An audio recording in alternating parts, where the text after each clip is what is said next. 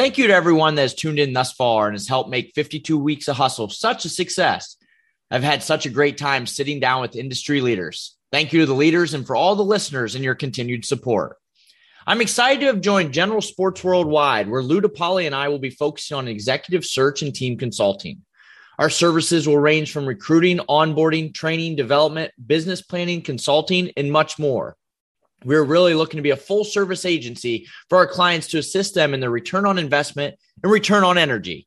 Please let me know if you have any interest. In addition, thank you for everyone that supported the book, Hustle Your Way to Success in Sports Sales, a playbook to be an elite in the sports business industry. It's available on Amazon in ebook, paperback, and audio versions. Be sure to check out 52weeksofhustle.com as well as to follow on Twitter, Instagram, and TikTok. Enjoy this week's episode.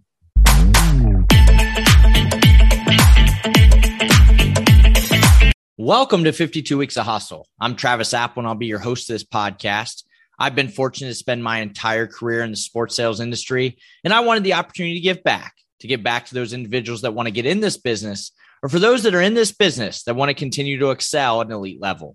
For those of you who know me, hustle has always been important, hence the name. Each week, I'm going to have the opportunity to sit down with industry professionals to talk about their career growth, what it takes to be successful, and ultimately a few key takeaways for you to apply to your everyday. Without further ado, our guest this week. Similar to being on the sports team, many times you have to be able to do it all and gain valuable experience in the minor leagues before embarking on a professional career journey. Our next guest did just that and more. As I'm excited to have our next guest, Matt Goodman, COO and Chief Commercial Officer, NYCFC of the MLS. Matt, welcome to the show. Thanks, Travis. Appreciate you having me. Matt, certainly excited to dive into your illustrious career. You grew up in Dallas, Texas, and business was always a part of your family. Although you weren't very involved, your great grandfather owned a pawn and jewelry store in St. Louis. So I'm sure you heard the good and bad of the business world early on. So, growing up in a blue collar family with one brother, how did sports become such a big part of your life? Well, we we grew up in uh, originally in St. Louis, to your point, and you know, when you're from St. Louis, baseball is kind of you know it's kind of a rite of passage. And so you know we we started going to cardinal games you know as early as when i was I think i was four years old the first time my dad took me to a game. And that was that was kind of it. Um, yeah. you know that that that and then i have and i have memories of my dad getting ready and going to st louis cardinal football games when i was a young kid you know him layering up to go sit outside at busch stadium uh, to go to football games on you know on sunday mornings but it was you know it was just it was one of those things it was always it was always a part of our of our family house. No that's awesome. And as you ultimately headed off to college you decided to go to the university of arkansas to study journalism. Why did you want to be in journalism and radio? It, I, I, I wanted to be jack buck. You know it comes it comes back to being you know to that to being a cardinal fan. Like i when i went to school it was a couple things that that, that kind of aided my decision making process you know the the Arkansas had recently just a few years before I went to school had left uh, you know the the former Southwest Conference had joined the SEC you know and I was I was aware already of how powerful the SEC could be from a football standpoint. And then I had friends that went to school at Arkansas and it was a reasonably small school you know for the size of the conference. And it was a it was a it was the official team of the entire state. So it had massive coverage. And as somebody who always wanted to be in journalism, again, wanted, you know, wanted to be, you know, the, the voice of the Razorbacks, the voice of the Cardinals, going to school there, you know, gave me tremendous opportunity to get really involved really quickly because they, the, the student body and the journalism department at Arkansas hadn't had a lot of people, you know, with, with kind of my level of personality. So it was, it was a great opportunity for me to get really involved in a lot of things and early on. And I know you and I have talked about some fun stories with both of us being in that media aspect of sports through college with, with TV and radio. And what do you feel like are some of those valuable tips from the media experience that you've been able to apply to your career over the years?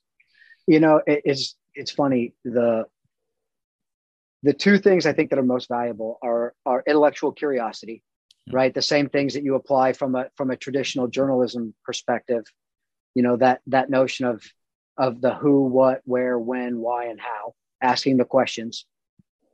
And then the ability to, to present, right? The ability to be comfortable in front of a camera, to be comfortable in front of a prospect, to be comfortable in a room full of other reporters asking questions of coaches and athletes.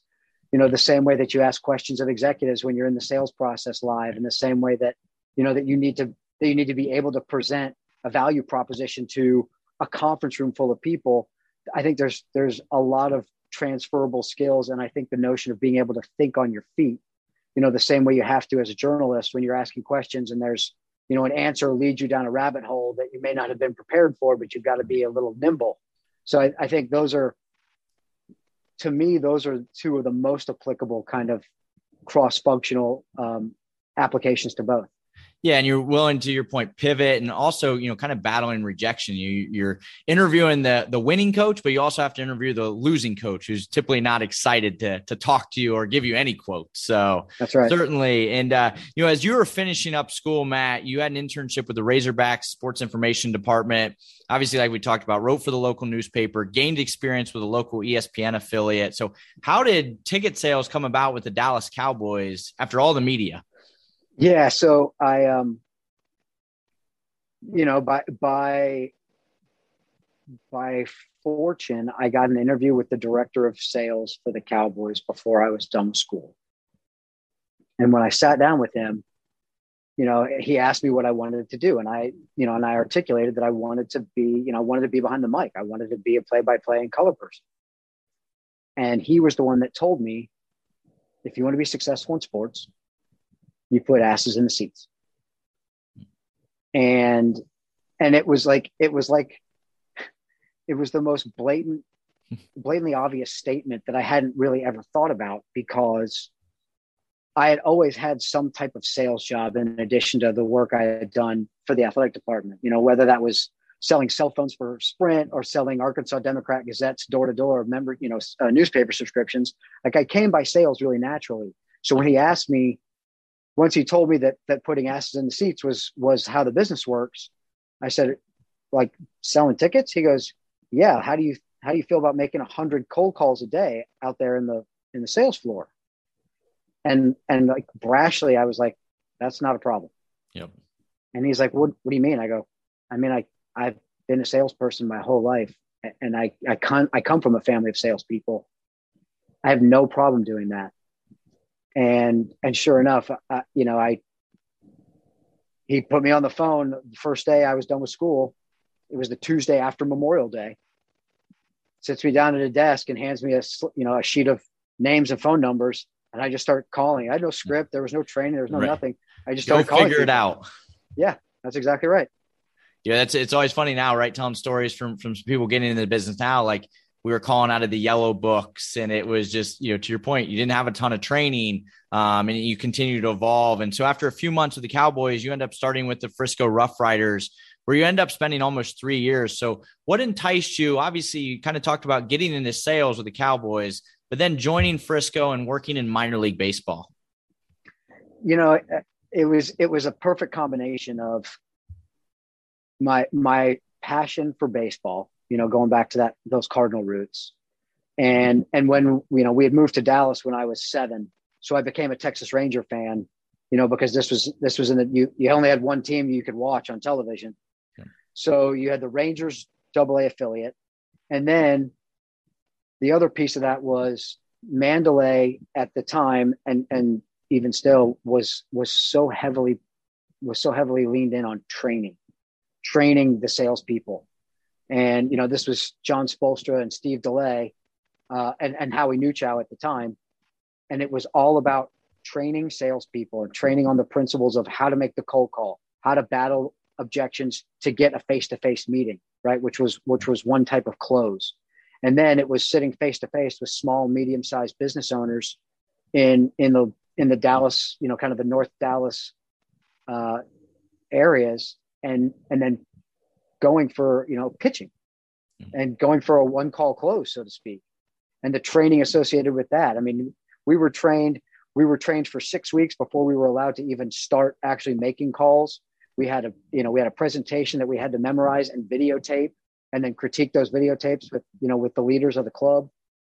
So it was it was very much about process and training and to combine that with you know with like a, a passion and love for the game of baseball, and then the Texas Rangers in an in a uh, in a locale that I was already familiar with. Yep. You know, made for a great opportunity for me. No, that's awesome. And you know, now is Frisco and ultimately to your point, Mandalay Sports Properties has a lot of great talent that's come from it. You know, the list goes on and on. And so what do you feel like working in that organization that the most successful people did on a day-to-day basis? It it was it was like it was friendly competition and it was an openness to be to critique one another in real time.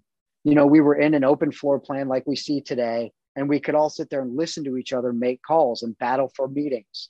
And then you'd, you know, you'd get off the phone and you'd say to the person next to you, what what did they say that caused you to say this? And and we were just, you know, there were six of us and we were just sponges for each other because with the exception of myself, everybody else there was from out of state. So a there was kind of a, you know, it, it was you know, it was like your your your immediate friend group and yeah. your immediate professional, you know, your peer set, and and you just wanted to learn how each other was working. You know, they were so selective in how they how they brought people into the group. We were really all performing at a high level, and so there was just a thirst for knowledge, and it was it was it was competitive, but it was like it was friendly competition. There was no, you know, there wasn't anything snaky going on. Yeah. Yeah. What is your advice to listeners out there about finding that friendly competition, why it's so beneficial?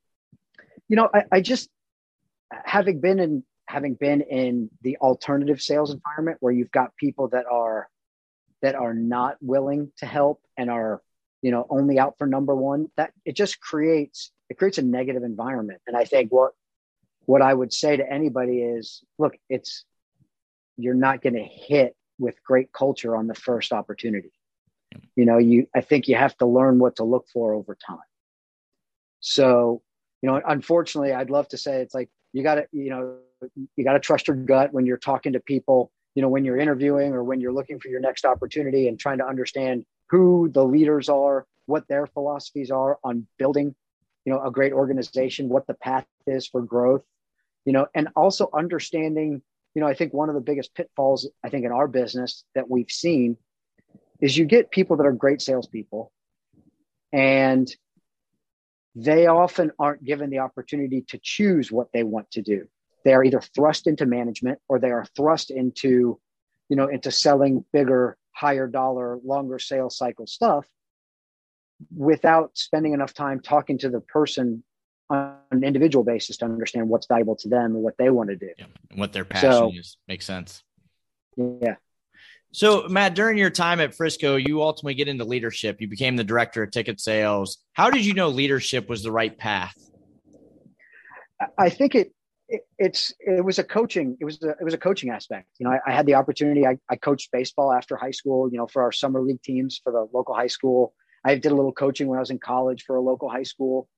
Um, you know that that that ability to watch others and try and provide you know positive feedback and tailor that feedback to the type of person that you're giving it to always came somewhat naturally to me so you know i was given the opportunity after a couple of years of, of being a successful salesperson you know i got i got to be a kind of a player coach right where you know, I I was responsible for my own for my own number, but then I also was responsible for mentoring, you know, new additions to our team, and I, I did, you know, seemingly I did a pretty good job there. And so when the opportunity, you know, presented itself to take on a bigger role, they, you know, they tapped me on the shoulder, said, "We want you to do this," and I was like, "Great," you know, I, I I wasn't I, it wasn't one of those things where I was I was asking. I was like hey what's next? Hey what's next? Like I was of, was of the mindset that if you do things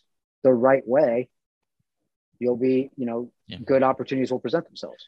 Yeah, good things happen to good people if they put themselves in the right position, and, and that's exactly right. You know, you dominated your day, so you got that opportunity. And you, know, speaking of dominating your day and that right opportunity, you stayed in the Mandalay family and joined the Scranton Wilkes-Barre Yankees as the vice president of ticket sales. So, in the minor leagues, and we've had several guests here on 52 Weeks of Hustle you certainly can't focus on players or dynasties because many times those individuals are different each year. So, how did you and the team always continue to find ways to grow revenue each and every year?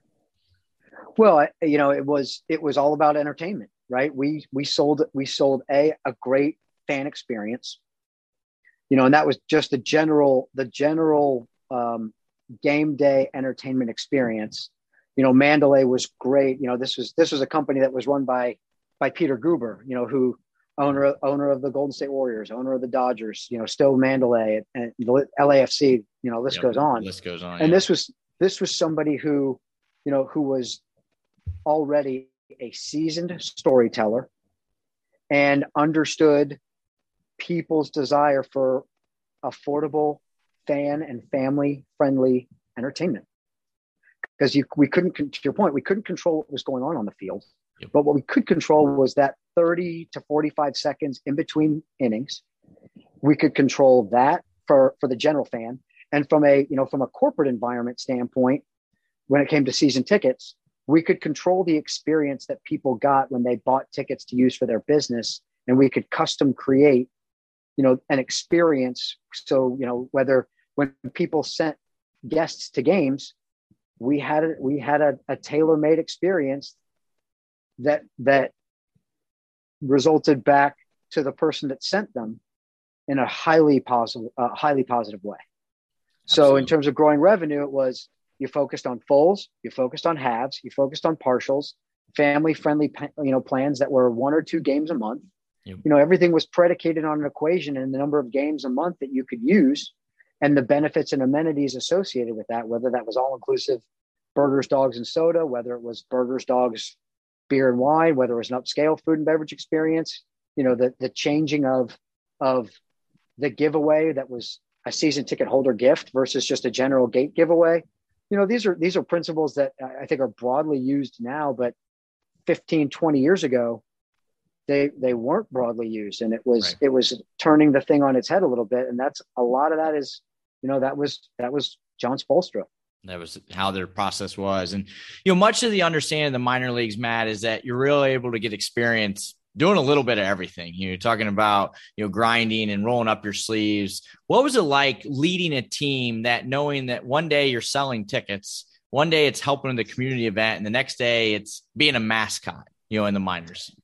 You know, it's it takes a special kind of crazy, right? I mean, everyone that you've had on this on this show who's in our business is in this business because there's a little bit of you know there's a little bit of crazy right? And it's like or a lot. lo- yeah i mean there's there's something to be said for the the ownership and the feel that you get from being so closely associated with that brand. You know they're local they are local community assets whether it's minor league or major league. And being associated with that you know we do the same things we do for nycfc today in terms of volunteering youth and community events plus game day those same things apply when we are in the minor leagues, right? It was just you, you just have a little bit more resource at the major league level, you know. But even at the minor league level for Mandalay, we we we staffed ourselves and thought of ourselves as as major league as we could be, you know, without having some of those some of those broader operating budgets. Absolutely. Matt, we're certainly going to get into your MBA and TMBO experience, and that's something our avid listeners are certainly very familiar with. But your first experience in that consulting type role actually came with Mandalay Baseball Properties as you spent over five years working in their internal and their league office. So, how was that experience for you?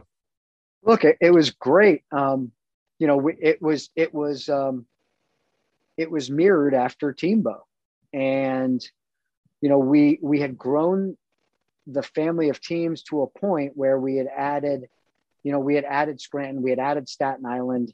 Dayton was in a great spot. Frisco, you know, Frisco was kind of a, a constant evolution because of the, the marketplace and the and the competition in the market. So at a certain point, there was a need to have a resource that was willing to go on the road and and embed themselves at those teams, you know, on a week to week basis. And for me, you know again going back to when i was when i was tapped to move into a director of sales role or even a, a, player coach role you know teaching young people you know the ins and outs and intricacies of of the sales process was something that that i always really liked. And you know and and the understanding that no two markets are created equal. Right. and i think that was that has always been it's the thing that differentiates that differentiates TMBO it's a thing that helped us at mandalay you know because things in dayton don't work the same as things in Frisco that Right. don't work the same in Staten Island. And so to have somebody who has, you know, who has an understanding of what works in those markets, but also has enough time spent in those markets to understand it, it we may need to twist and tweak in order for it to make better sense. You know, in Staten Island versus Scranton, Yeah. you know, you you you've got to have boots on the ground there to understand. Absolutely. And, and you'll certainly get into all your traveling experiences with that. And it certainly has grown to, to what you know and your knowledge today. And Matt, as you look back at your minor league baseball days, both working on the team side and then on the league side, what stands out as your proudest accomplishment? Oh, um, I, you know, uh, Travis, it's it's just been it's the people. You know, when I look at the people that I've that I've either mentored or coached or had the opportunity to you know to bring onto a staff um, or to help facilitate their you know their next opportunity that like that's the great part of our business. You know it's like that that same coaching tree analogy you know great people always will win the day right? And then you take great people and great process and that that absolutely puts you in a position to succeed. It's you know my biggest accomplishment has always been you know when i look at the number of people that i've had the opportunity to work with who have worked you know who've worked for me or who have i've been able to coach and mentor and to see them succeed that like that's without question the biggest accomplishment We're driven by the search for better. But when it comes to hiring, the best way to search for a candidate isn't to search at all. Don't search match with Indeed. Indeed is your matching and hiring platform with over 350 million global monthly visitors, according to Indeed data, and a matching engine that helps you find quality candidates fast. Ditch the busy work. Use Indeed for scheduling, screening, and messaging so you can connect with candidates faster. Leveraging over 140 million qualifications and preferences every day, Indeed's matching engine is constantly learning from your preferences, so the more you use Indeed, the better it gets.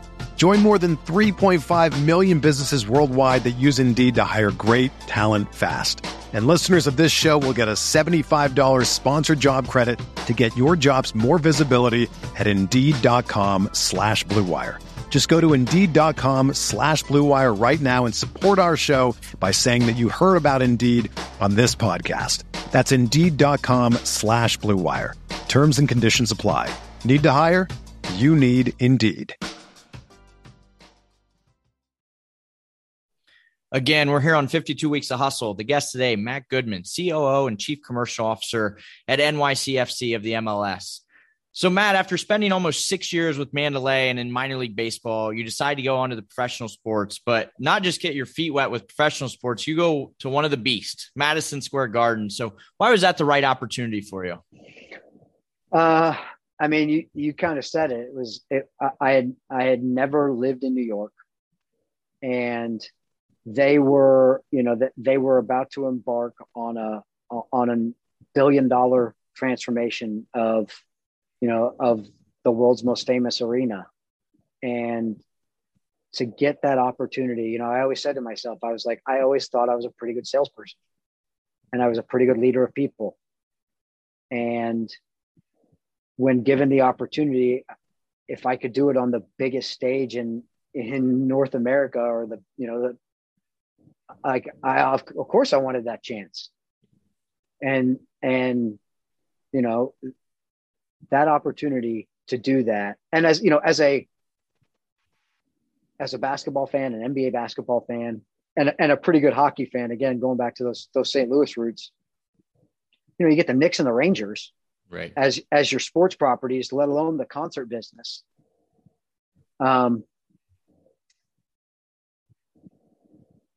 you take those opportunities, and for me, it was I, I got to go take that shot, and then we were going to go, you know, and then the the proposition was to sell the the the most expensive premium inventory at the time in the history of of sports.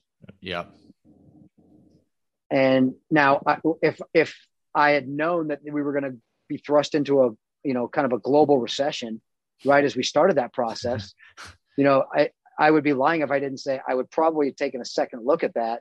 But then I think we went through some really hard times there, Yep. but we came out the other side and we, we were wildly successful, both we succeeded on the business, but the other successes came from what you learn about yourself and your fortitude when you're dealing with like the the responses that we got calling on the biggest institutions in the world proposing what we were proposing and taking the feedback from those institutions at the time which were you know like the nicest way i can say it is you guys are crazy. Right right. And but we stuck to it. You know and and that part was amazing because it was you know scott o'neil and and mike andreyko and ron skotarczak you know guys like up and down john clark like up and down the business there was no way that was not an amazing opportunity because again you want to work with great people great leaders great property I mean, it was it was a, it was an amazing experience. And to your point, selling for such an iconic brand and really iconic brands um, with within MSG, and, and during your time there, you mentioned you went through that massive renovation. How was that experience for you? And as you think back of that, were there any really cool meetings that you're like, one, maybe I can't believe I was a part of, but two, like this was pretty interesting. Well, the the the the coolest one, this one, I I mean, there were there were look like we're we're all sports fans, right? We're in this business for a reason. Yep. And you know, and I think we all probably pride ourselves on on you know not being starstruck because it's just part of your day to day. So there were a ton of of just incredible meetings, like going to play golf with prospects, and you got John Starks like giving swing tips is one thing. But I'll never forget there was one day we were we were doing a walkthrough of of the MSG Transformation Center. And you know there was so much there was so much uh, iconography through that presentation because there had been you know 60 years of of world events that had taken place in that building. And i'm literally in the middle of the presentation when the door opens and george kalinsky who is the the famed photographer of msg walks in with joe frazier wow. the boxer. Yep. And like i'm in mid presentation and i'm like you know and I, and I believe i said something to the effect of because i had no idea this was happening. Right like this and, is just and, out of and, nowhere. and the pro correct and the prospects backs are to the door. So i see it and i recognize him immediately and i'm and i'm talking about the events you know it was kind of we had kind of had like a cadence of a script that we would walk through. It was like yep. events like you know whether it was the democratic national convention or the pope comes to msg or ali frazier and i'm like and I got to say, you know, speaking of Ali Frazier, there's no reason for you all to listen to me talk about it. I wasn't even born when the thing happened, but we might as well ask Joe Frazier about his experience fighting Muhammad Ali. And there's Joe Frazier, and the prospects are like oh, they couldn't they couldn't Lord. even speak. And it was, I mean, it's like that doesn't happen in a lot of places in a lot of properties, and it wasn't lost on me at all at the time. It was amazing. Yeah. And to your point, just such a great experience of not only going through that time through the renovation, working for those iconic brands, probably really, you know, learn yourself as a, a seller and a leader. And then ultimately you get the chance to reunite with some of your Mandalay friends in the NFL at the Cleveland Browns as you take on the VP of corp- corporate partnership. So how was that experience selling in the NFL? Certainly a little bit different market, Cleveland than New York. Yeah, I mean, it's obviously wildly different.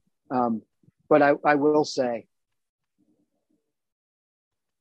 the the passion of the Cleveland Browns fan base is is like nothing I think I've ever seen. They are, you know, and I, and, and it, it's remarkable, and and the city, you know, and this was this was Cleveland post LeBron, the first time, uh, and the Indians, uh, you know, Terry Francona was there, and the and the Indians got into the playoffs for the first time in you know in forever since the early nineties, since the mid nineties.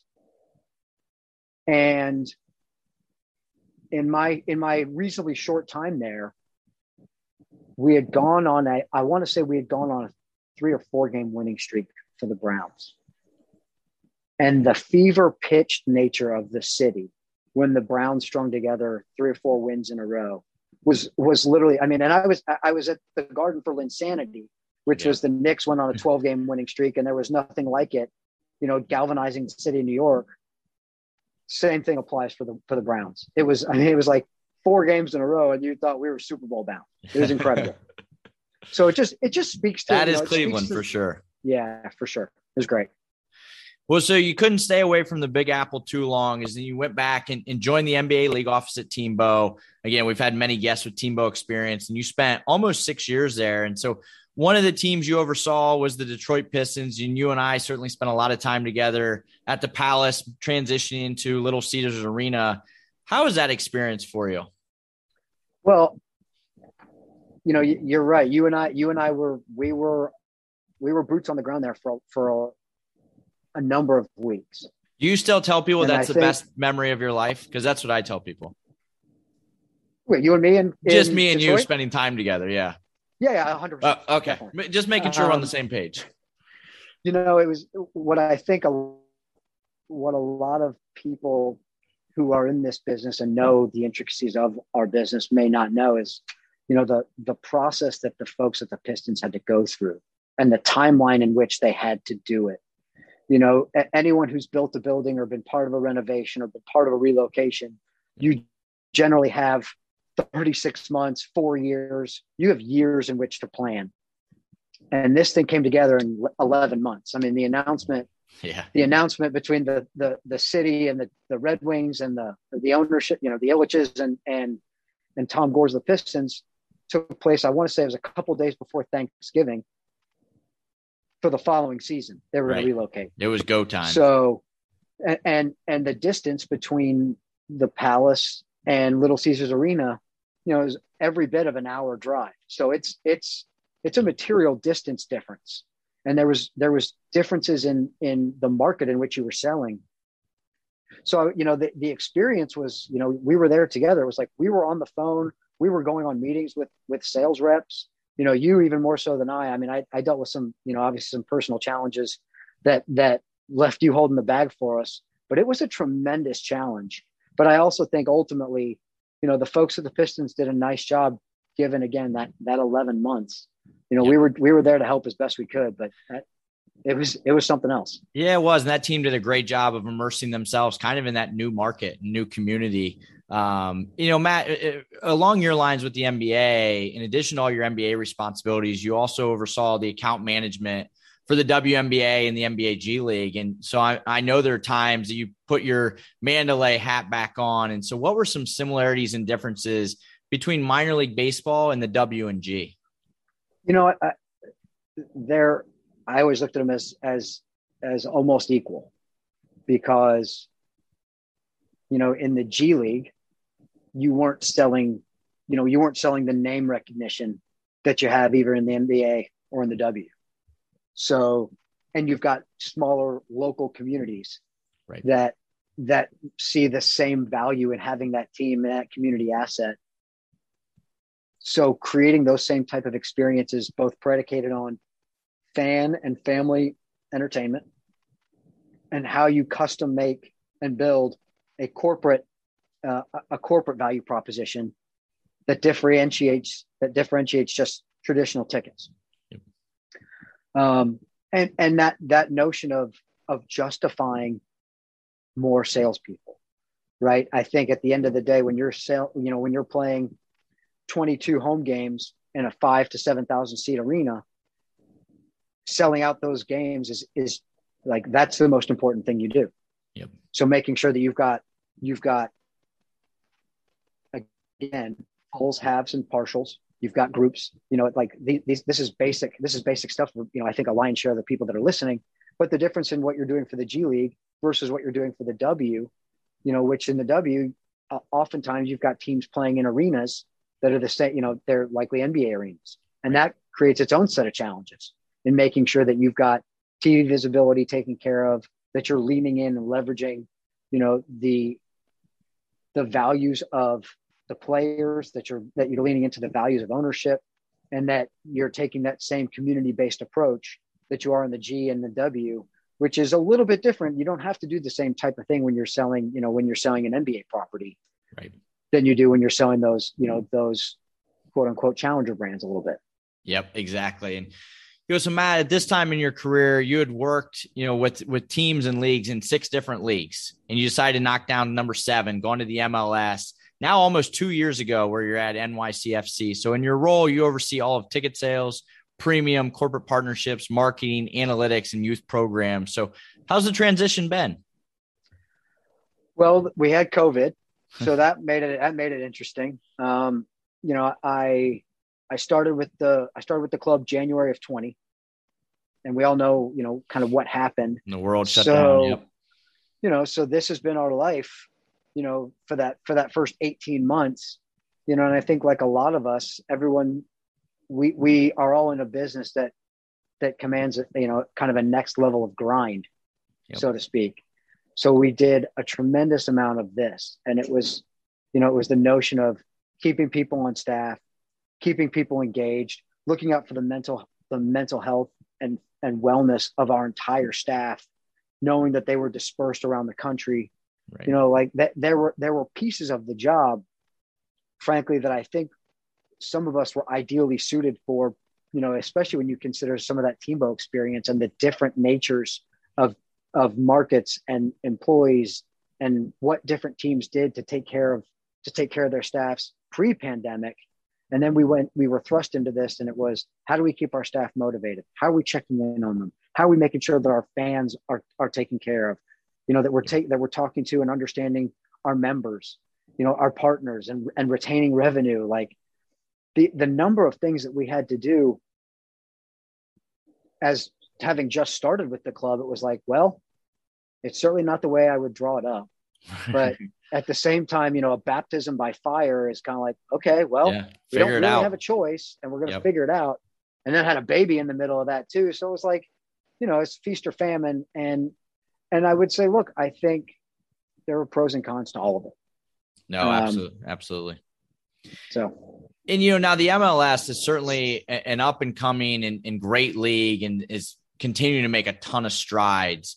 What are you most excited about from an MLS and an NYCFC standpoint? Well, I think the first thing I would say is just the the material growth of the MLS fan base. I would say is number one. You know, the MLS has seen tremendous strides in viewership, in attendance. Obviously, team valuations is you know is a good metric, and yep. those continue to increase by a, by a pretty significant margin. You know, we've seen three, four, five teams transact in the last 18 months, you know, at significant numbers. And then you look at the, you know, you look at viewership, you know, on ESPN, on Univision, those numbers are increasing in a material way. And I think the caliber of the game is so much different. And I've, and I, I make no bones about the fact that I'm not an expert in the game of soccer. But what I, but when I hear people that are talk mm-hmm. about the, the material difference in the quality of the game now versus you know even two three years ago yep. is significant and then you think about you know the way that you know we cfg as our parent and the way in which we look at the global soccer market other teams are doing the same thing and owners in the mls and then ultimately the the mls is this the the demographic information on MLS fans and season ticket holders. It's the most, it's the youngest of all the leagues. Yep. And that only that only tells a great story for the league because you've got people at the age of, you know, 18 to 25, 18 to 26, 18 to 36 that are who really are fans, buyers, season ticket, you know, season ticket members because the, you know, the barrier of entry is a bit lower than it is you know, in a number of the other pro sports.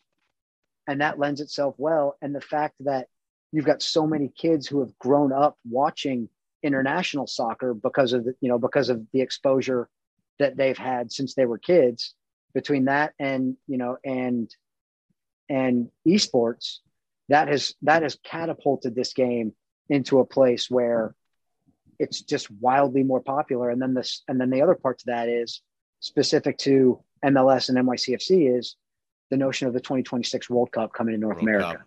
Yep. That will be, you know, the same way that it that it catapulted the MLS into existence coming off of uh coming off of 96. Yep. The same thing the same thing can be said here. And I think now in 2026 it'll be it'll be incredible. Yeah, as you think about the future of that, a ton of hype and a ton of great opportunity from an MLS and, and a lot of a lot of team member standpoint. So Matt, certainly an awesome conversation, great career. As you look back, what's been your best memory?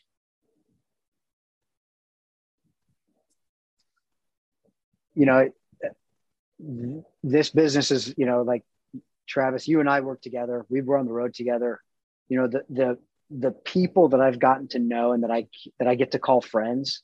Yep. Um, that's the, that's been without question the best part of this journey.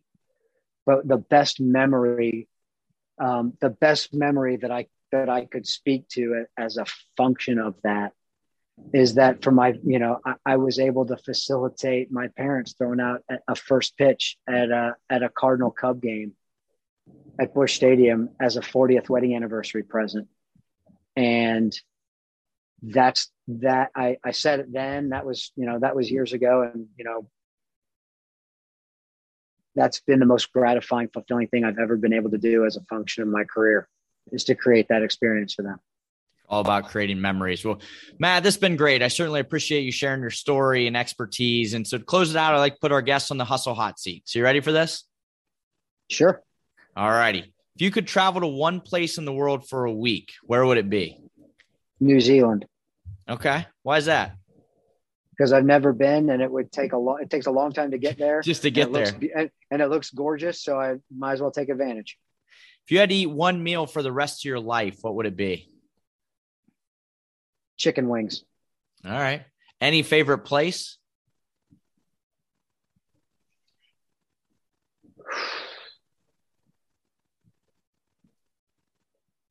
Mayakoba Resort, uh, Playa Mujeres, Mexico.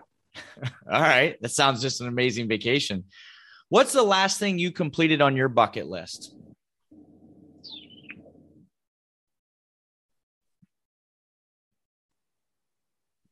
Good one. So I made sure it was the hot seat. Spring training, spring training, uh, spring training trip with my dad two okay. years ago, three years. Uh, ago. Arizona or Florida? Arizona. Nice. Arizona, Arizona for Arizona spring training, golf, men's men's college basketball tournament. Can't beat that time of year. Well, to close it out, what are three key takeaways you would give every listener to be in your shoes one day?